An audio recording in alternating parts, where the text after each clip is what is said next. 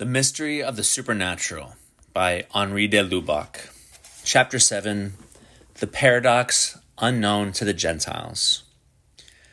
Under different forms and with accentuations varying from one century and school to another, Christian philosophy thus developed the concept of a human nature which is open to receive a supernatural gift.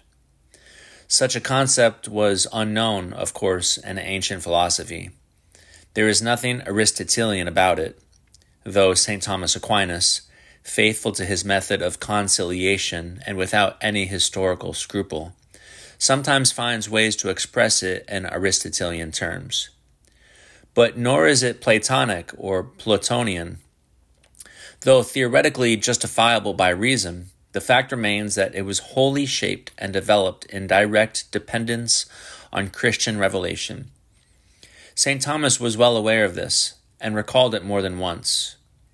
According to the teaching of our faith, secundum fidei nostre documenta, but according to the true faith, secundum autem veram fidem, etc. Notwithstanding a groping towards an afterlife or a better life, of which it is hard to discover in each case whether it is more a bodily or a spiritual one we never do find such a conception expressed by the light of human thinking alone in any organized way. For it involves a whole philosophy of man, presupposing as its basis a certain notion of God which none of the old mythologies, religions, philosophical systems, or natural mysticism possessed. For reasoned thought to have arrived at it, there would have been a need not only for a belief in a creating God, but also for at least some suggestion of the charity God, Deus Caritas.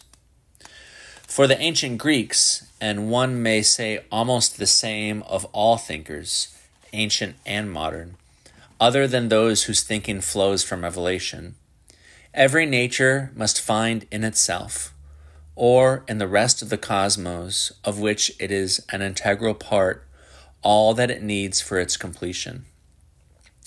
Basically, everything has always been perfectly balanced.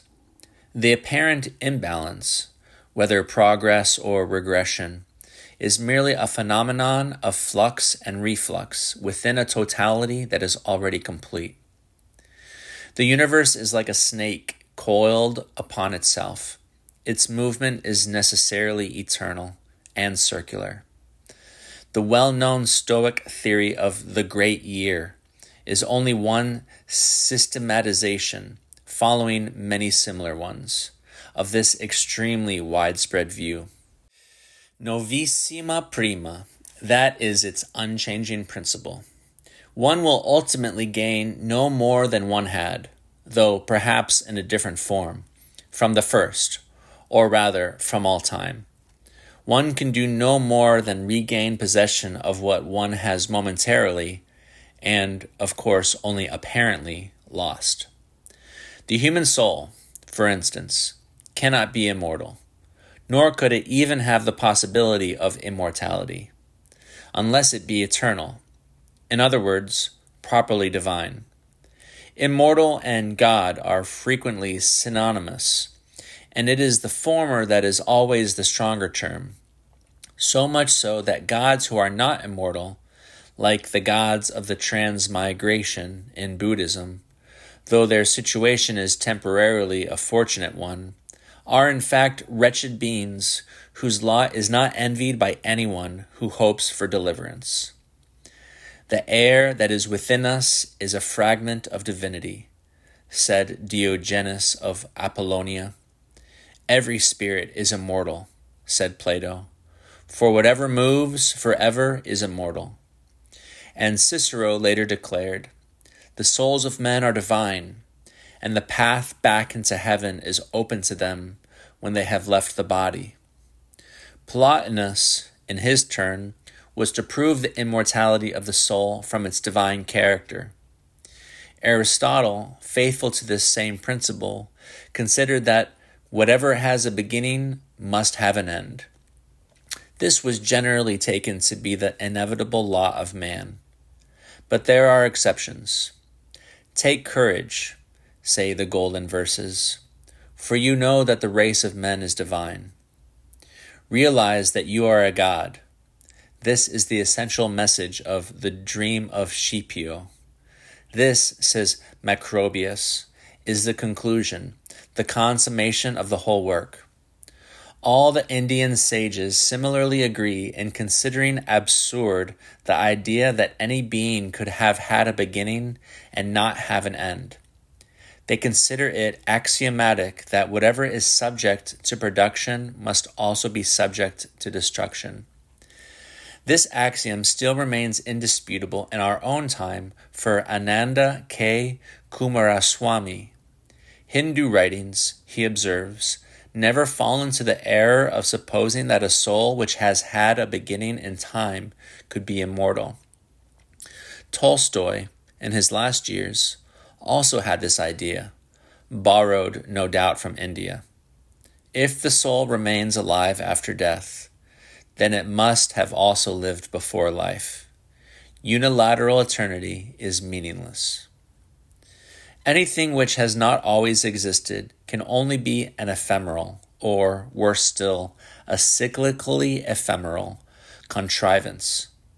It would be quite impossible for such a being to break out of the circle of natural fatality. No ambrosia could have any effect upon him. We find this same fundamental conviction throughout the West, among the later disciples of the ancient philosophers. We thus find it, it seems, though in a more moderate form, even in Boethius, who could only believe in the immortality of human souls because he believed in their pre existence in a cosmos whose permanence reflects the eternity of God. It is not surprising that Christian thinkers, even when far removed from heresy, even when deeply aware of the totally new aspect given to the world by the gospel, did not, in their essays of theological reflection, immediately overcome patterns of thought which the whole tradition of thinking man imposed upon them. Even less surprising is the doctrine put forward by that Neoplatonism which was influenced by Arab thought and was attacked by St. Thomas Aquinas. According to this doctrine, each individual spirit was a divine essence, whose final end was to return to the company and contemplation of the choir of its fellows, the separated spirits. The same thing was carried on in the schools that issued from the two great commentators of Aristotle, Alexander and Averroes. Each of these two opposed but closely related groups reasoned from the same principle which they never thought of questioning. One held man to be a properly eternal being, while the other held him to be an individual destined wholly to die. Depending upon whether they saw him with Averroes as the one intelligence, or with Alexander as an individual appearing in time. But whatever the arguments of these groups, and each group sought to align itself with Catholic orthodoxy as against the other. They agreed equally in rejecting as meaningless any kind of personal immortality, and thus went counter to scholastics of every shade of opinion. If the intelligent soul is eternal in the future, declared the Averroist Siger of Brabant in the 13th century, then it is eternal in the past a faithful echo of the classical ideas. One might take a final example from Marxist materialism in our own day, as interpreted by Friedrich Engels and his disciples. He returns to the idea of an eternal matter within which nothing really new is created, and in relation to which all the apparent advances of history are mere surface disturbances which will come and go indefinitely but we may rest content with recalling, in a very different atmosphere, the various traditions of secret knowledge, occultism, and gnosis, or rather, as St. Irenaeus called it, pseudognosis. Such traditions kept reappearing. They always declared that the universe as we know it, with its real or apparent multiplicity, is the result of a fall or splintering. That we are ourselves made up of a mixture of the earthly and the divine.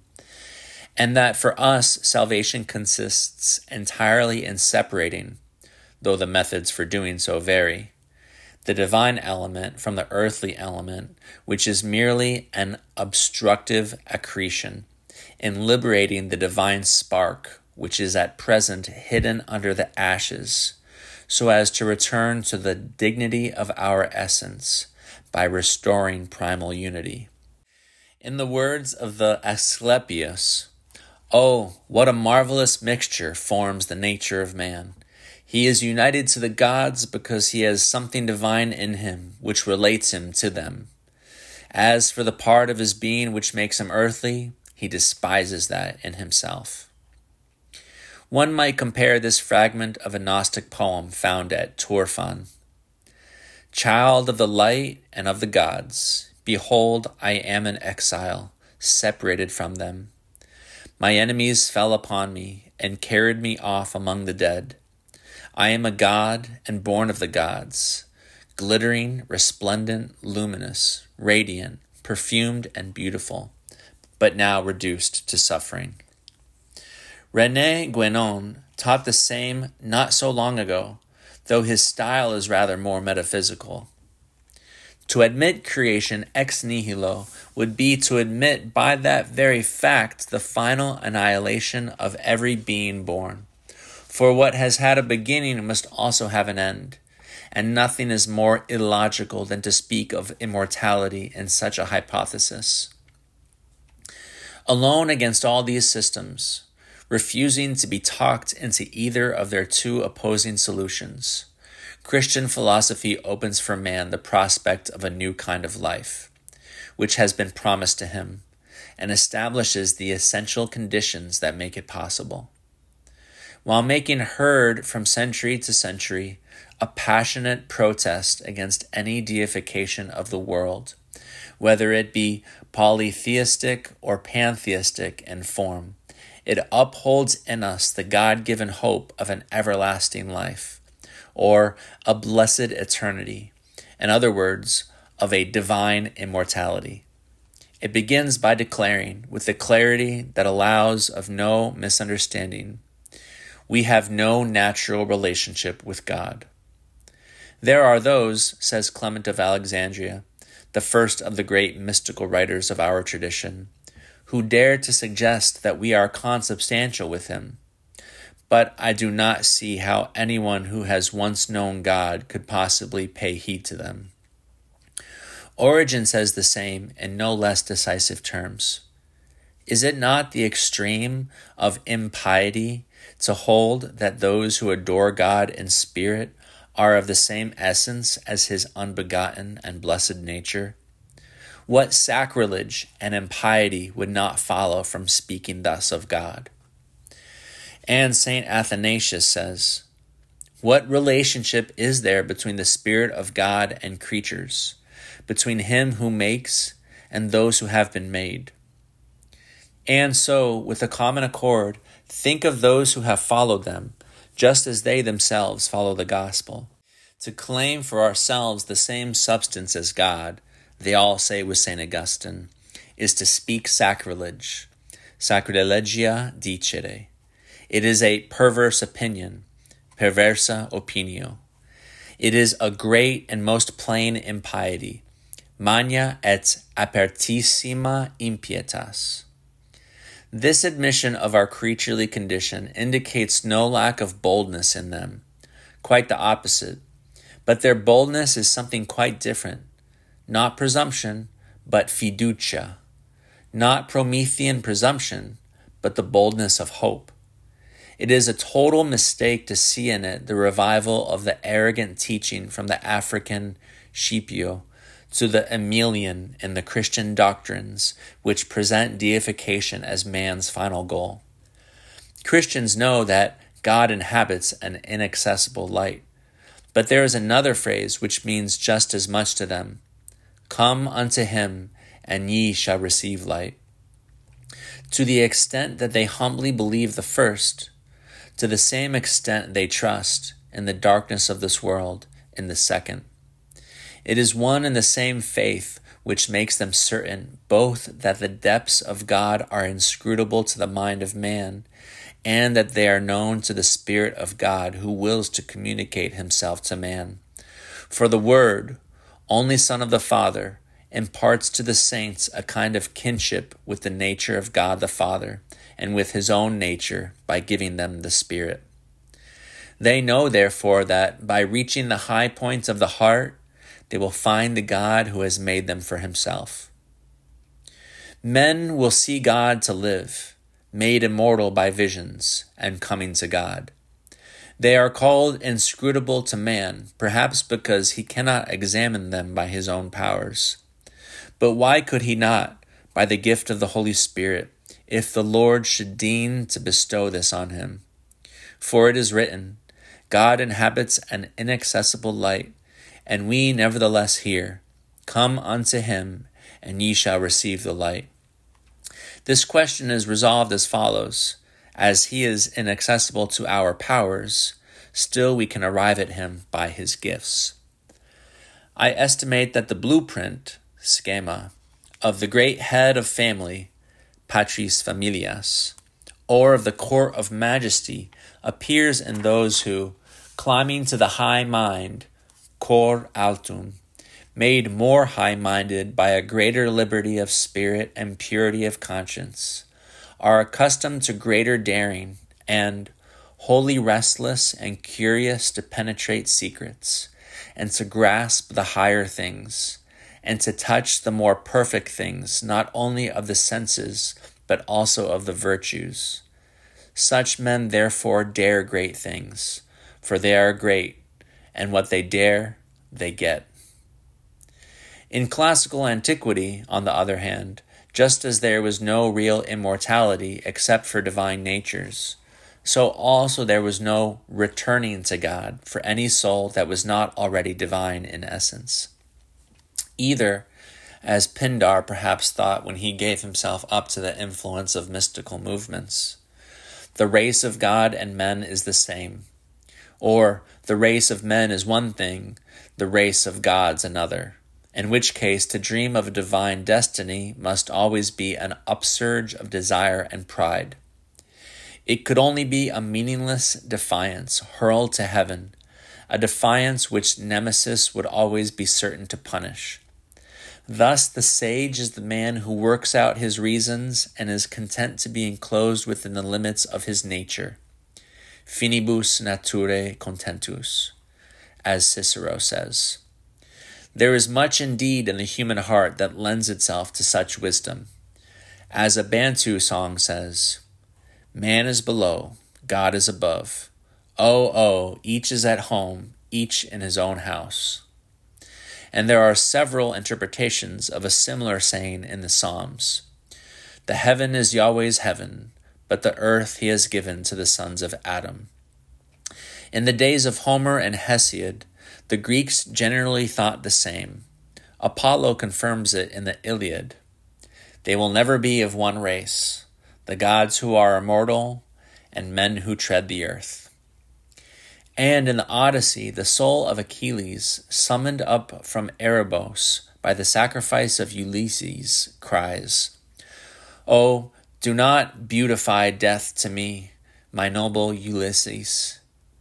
And in the Iliad, Glaucus says to Diomedes, when asked about his race before engaging in combat, As are leaves, so also is the nature of men. The wind spreads the leaves over the earth, and the forest grows and produces new ones, and spring comes. So is the generation of men born and destroyed. One can only be resigned. Any kind of impatience with limitations is sheer insanity. Heaven, dwelling place of the gods, is of bronze. This is the fate which the gods have spun for poor mortals to live in sorrow, whereas they themselves live exempt from all care. Fortunate beings, they are jealous. They humble anyone who rises, and will let no one but themselves cherish lofty thoughts. They hold fast to their rank, wishing to preserve intact their privilege and power. For having tried to climb to heaven, the Titans were cast into Tartarus, for the gods are just as jealous among themselves. Prometheus, in his turn, though acting only out of pity for unfortunate humans, was cast out and tormented. Your unhappiness is a lesson, says Oceanus to him in Aeschylus's tragedy. Aeschylus tells us that each time ephemeral men give way to unbounded, fateful, and mad thoughts, Zeus precipitates them from the summit of their proud hopes down to nothingness. Hesiod, too, says the same thing. Even the first race, though it was a golden race, was already a race of perishable men. How much less, then, could there be any question of our seeking, as poor descendants, to rejoin the master of the gods who rumbles overhead, seated in his lofty palace? Even the heroes, that race of demigods who live in the isles of the blessed, remain forever far away from the great immortals.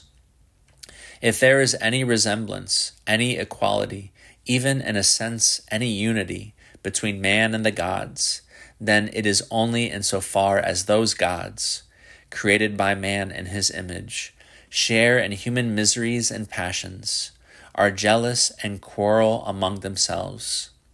It is only in so far as they share in human weakness and mutability, for they, like us, are dominated by the great force, ultra divine, or supremely divine, impersonal, blind, without history or location, of fate.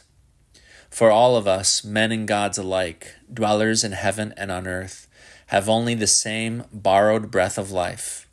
All appear bound together by the same chain of fate. Let us learn, then, says the wisdom of old, to be resigned to the irremediable to avoid a cruel disappointment, let us learn systematically to reject any attempt at metaphysical hope. And let us be content with clinging humbly with all our being to things as they are. Let us cultivate our own little garden. Hubris is the fate most to be feared. We must mistrust any deceiving ambition, for it can only lead to horror and catastrophe. No mortal, Aeschylus warns us again, should cherish thoughts above his mortal condition. And Euripides says, There is no wisdom in dreaming of anything that is not mortal. And when Aphrodite sees Hippolytus through the green forest, always beside the virgin Artemis, she observes in a disapproving and threatening manner that he has found their society higher than is fitting for a mortal. Pindar himself, once he no longer believes himself a god from birth, says, We must lower our eyes to what lies at our feet and realize what our vocation is in this world. Do not aspire, O my soul, to an immortal life.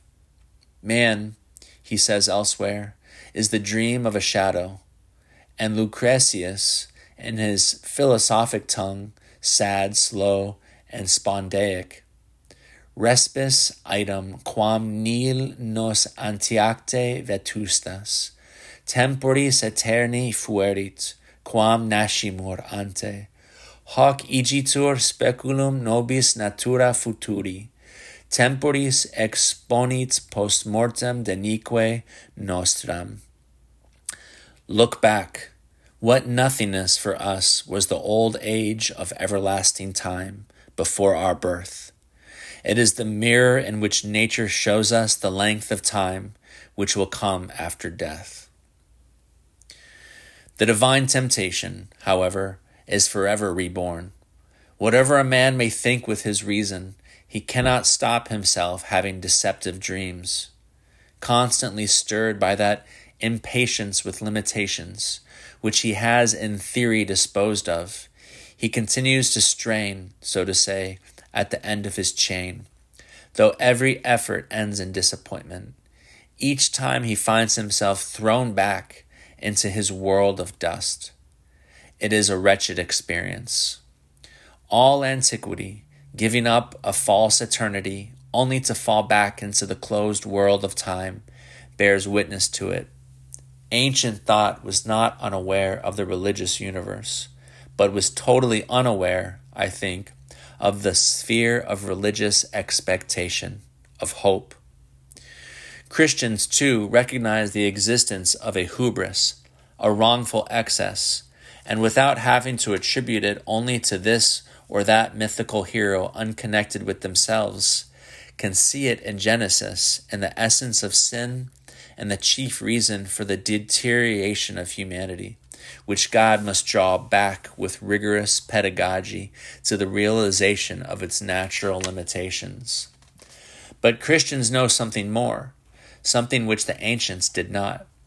That the latter lacked hope was primarily because the very idea of a sursum and a superabundance, the idea of an order incommensurate with nature, the idea of something radically new, something we might call an invention in being, the idea of a gift coming gratuitously from above to raise up that needy nature, at once satisfying its longings and transforming it.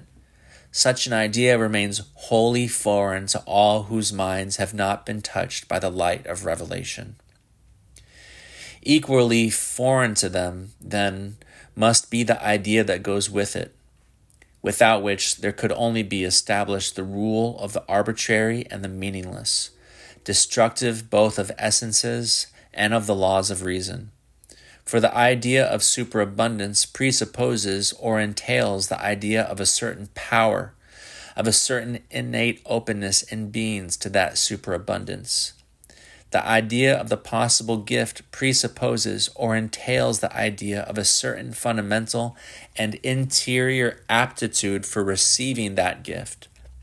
If God is one day to speak to his creatures in order to bring them to him, then it is certainly necessary for him to have made them in advance as open and questioning.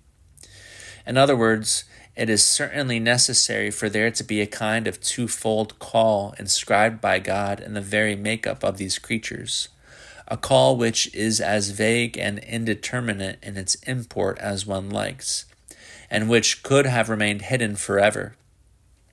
This twofold call comes from God's initiative, and it sounds from within the creature as a first natural response. Of course, let me say it again just as he has willed to give himself to men, God could have willed not to do so. Just as he has willed to speak to them, he could have remained silent. Every Christian accepts this. In any case, that affirmation that he might have withheld his gift or remained silent is implied by the recognition of the gift and of the word that is heard.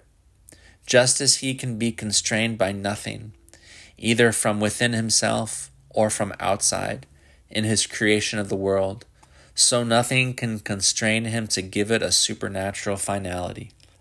But what we must reflect on is still that creation as it exists, with the unique final end which it has, that creation as affected by God precisely with the object of giving himself to it, that creation as finally illuminated for us by the good news announced to mankind one night at Bethlehem. Of that fundamental aptitude, that call within nature, that hidden but active reality, the ancients may well have felt some effect, or perhaps rather some expression, some sign. The magic flight of certain civilizations of the past has been taken as evidence that they did but they did not as yet have the means of interpreting correctly what they felt. They knew neither what it was they were looking for, nor how to look. They were quite unable to distinguish the real meaning of that organic spark of uncertainty, of longing, and of discontent which lies at the depths of mankind's inmost being. When they did not succeed in extinguishing it, it obsessed or even deranged them it could only result in rebellion, followed by a falling back into despair. They could only raise nature too high or bring it down too low, a fragment of the divine or the dust of the earth, or a chance and unsteady mixture of the two. Since they could discern in themselves nothing of truth, wisdom, and justice, they could not imagine that they were none the less capable, in some sense, of these divine things, or realize that their greatness consisted precisely in that capacity. It was not possible for them to say, like St. Bernard, or with the depth of significance he gave the words, My expression, verbum, is neither wisdom nor justice, but it is nevertheless capable of both. Aware of the hazards of their birth, they could not seriously believe themselves made for eternity. They could only consider it a ridiculous presumption to link the expectation of a heavenly generation with what they knew of human poverty. There it seemed to them that their only choice lay between an insupportable arrogance and thoughts of utter lowliness, and the best and most far seen among them saw both together without ever succeeding in really uniting them. For, as Bérulle explains, they believed they had enough power over nature to speak as though it were obliged to become perfect, and yet they proposed nothing great, nothing higher than man. The human inheritance these men of old have left us is a fine one, but it is short. Their religious spirit was often profound, and we should be wrong to scorn their message for us, and not recognize with the fathers how much preparation for the gospel is in it. But ultimately, their efforts achieved nothing. St. Thomas Aquinas notes this with deep sympathy on several occasions. They never found the remedy for what Jacques Maritain so aptly calls the great pagan melancholy for they never heard the echo in their mortal hearts of that eternal and efficacious invitation to transcend that premature balance in which science, art, and philosophy strive to achieve for us a harmony that is deceptive. For all the profundity of their experience, they could only sometimes barely sense obscurely and often through a cloud the prose of human life. For they did not know of a God, the only being utterly without jealousy, raising up beings out of nothing in time, in order to unite them with his eternity. Calling temporal men, he makes them eternal. Vocans temporales faciens eternos. They had as yet no understanding of a being without any past, who could nonetheless be open to an eternal good. They had no conception of a finite spirit made to seek the only end worthy of it and the one good totally beyond it.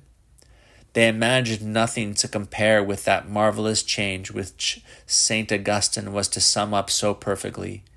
Being changeable, they were changed and made partakers of the unchangeable word. Mutabiles commutati participes facti verbi incommutabilis. They withdrew far from the common mass into meditating upon an illusory eternity, devoting themselves to making a kind of ghostly analysis of their being in order to work out from it the composition of the star of which it is a ray. Or, on the contrary, they felt weighed down with the rest by the burden of time and its perpetual revolving, finding nothing in life that promised anything but old age and death.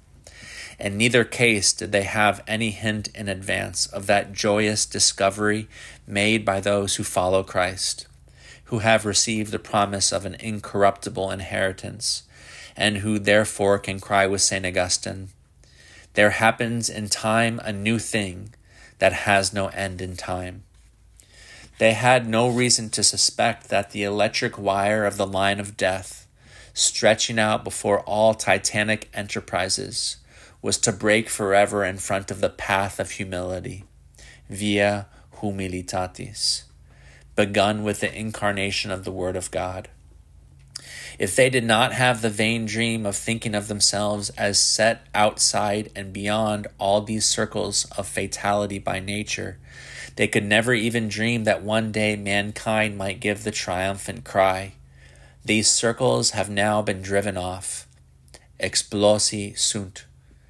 They knew neither that they were created out of nothing, nor that they could one day be born of God. In short, knowing nothing of the Word made flesh, through whom the miracle takes place, and having never heard the call of his voice, they did not know themselves. To us the good news has been told. This is the word which by the gospel hath been preached unto us. We have known him who has set us free from mortality.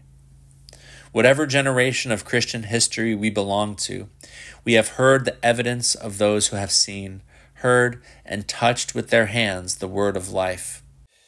We know, and this is knowledge that might well strike us dumb with amazement, that God became man in order that man might become God. Our fathers in the faith say it afresh to each one of us. Because of you, he became temporal so that you might become eternal. He came down that we might go up. He became mortal with us in order that we, with him, might become immortal. He has broken the thread of fate. He has expanded our horizons and gone before us into an ever new eternity. With St. Leo, we repeat, Therefore, the humility of the divinity is our advancement. Or with St. Gregory, while he undertook the shadows of our temporality, he poured in us the light of his eternity. And with Hugh of St. Victor, because we were unable to follow him in his majesty, he preceded us in our humility. And from our sphere, he established a path so that we might be able to attain to his sphere. We must thus have a pledge and certain sign of what seems impossible and indeed unimaginable. And lest perhaps one should say, it seems impossible for mortals to become immortal, for the corruptible to lack corruption, for mere men to be sons of God, for temporals to possess eternity. From the following verse, which is superior, accept the argument whereby you may trust in the matter of which you doubt and the Word was made flesh. Even today, it is just as likely for us to misunderstand what we are. We tend to underestimate the seriousness of these sacred words and their unfailing newness. At the level of reflection, as at that of instinctive reaction, we always find it hard to realize all the implications of our faith. A noble creature in the capacity for majesty such a description of man seems, in fact, rather too noble for us. We may even come to find it too demanding. Man, when he was in honor, did not understand. Homo cum in honore esset, non intellexit. We find it no easier than the men of antiquity to grasp that man surpasses man so we remain enclosed not merely by practical impossibility or ill will, but on principle in the circle bounded by human desires.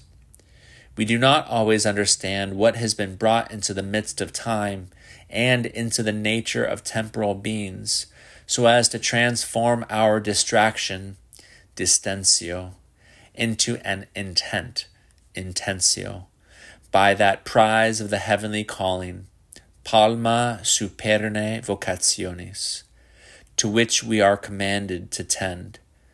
Turned inward upon our human smallness, exiguitas humana, we neither know nor even wish to discover within us the void whose capacity will grow as it becomes filled with the fullness of God.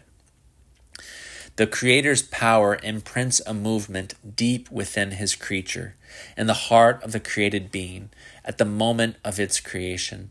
A deep and hidden movement, which is at first different and apparently contradicted by all the surface movements, but which underlies them all. By this movement, the Spirit, once free of all that holds it back, and as it were purged of all things, and having completed its novitiate on earth, leaps up to God with a certain surge which makes it impossible to stop at anything less than that goal which is its creator.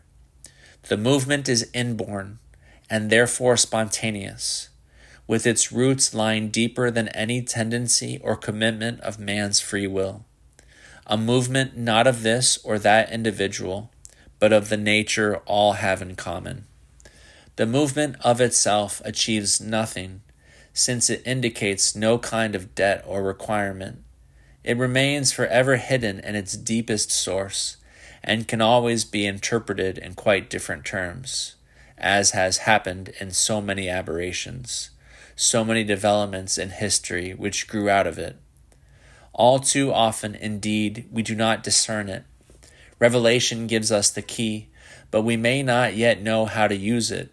Or perhaps we may fear to enter that sphere of mystery which it suddenly opens for us. The idea Christianity gives us of what man is may meet several kinds of resistance, some commonplace, some more subtle. Man, when he was in honor, did not understand. But if we can accept it, then we will not try to evade the evidence of those great men in our tradition who have described it. Then, though in no way agreeing with those philosophers who are reluctant even to use such terms as spiritual nature or human nature, we would find no difficulty in recognizing, as Pere Joseph de Finance does in interpreting St. Thomas, that the laws of the dynamism proper to spirit are not identical with those of the dynamism of natural forms. There is an essential difference. Whereas the lower creatures make up the visible cosmos, in which man formerly could think he was completely immersed, have been created perfect in their condition with no expectation of anything higher. We recognize that human nature has not been created to remain within the terms of nature, but is in fact destined for a state far above its powers. Thus, we will unhesitatingly agree with St. Bonaventure when he says, Man is born to be raised above himself. We shall no longer feel obliged to agree with those writers who adopted as a truth of principle the following idea, which St. Thomas put forward as an objection to be refuted. Nature does not bestow any inclination to something to which all the power of nature is incapable of leading. Or this idea natural desire does not extend itself beyond the faculty of nature. Or again, in man, nothing is natural but that in which he has potency, potest, through the mere active principles within him. Nor would we agree with them in taking the paradox to be a contradiction, just as they take for a basic principle what is only in appearance a piece of common sense. It seems to imply that nature gives the desire for the divine vision, and that it cannot give what is requisite, requisita, for such a vision, for instance, the light of glory. It is pointless to repeat the old argument drawn from Aristotle however many new twists one may give it. If the stars had the capacity to move, vim progressivam, nature would have given them the appropriate organs. I would reply in the same terms as all the great scholastics whom I shall be quoting in the next chapter that there is nature and nature, that the nature of spirit created by God's free decision for a supernatural end, freely chosen, is not comparable in every way either to the nature of material beings or to the uncreated nature postulated by the ancient philosophers, and that therefore nothing relevant to the case of spirit has been said either by the statement of the old principle or by the argument about the stars or by any other arguments of the same kind. The capacity of the human heart is too great even for the whole world to fill it.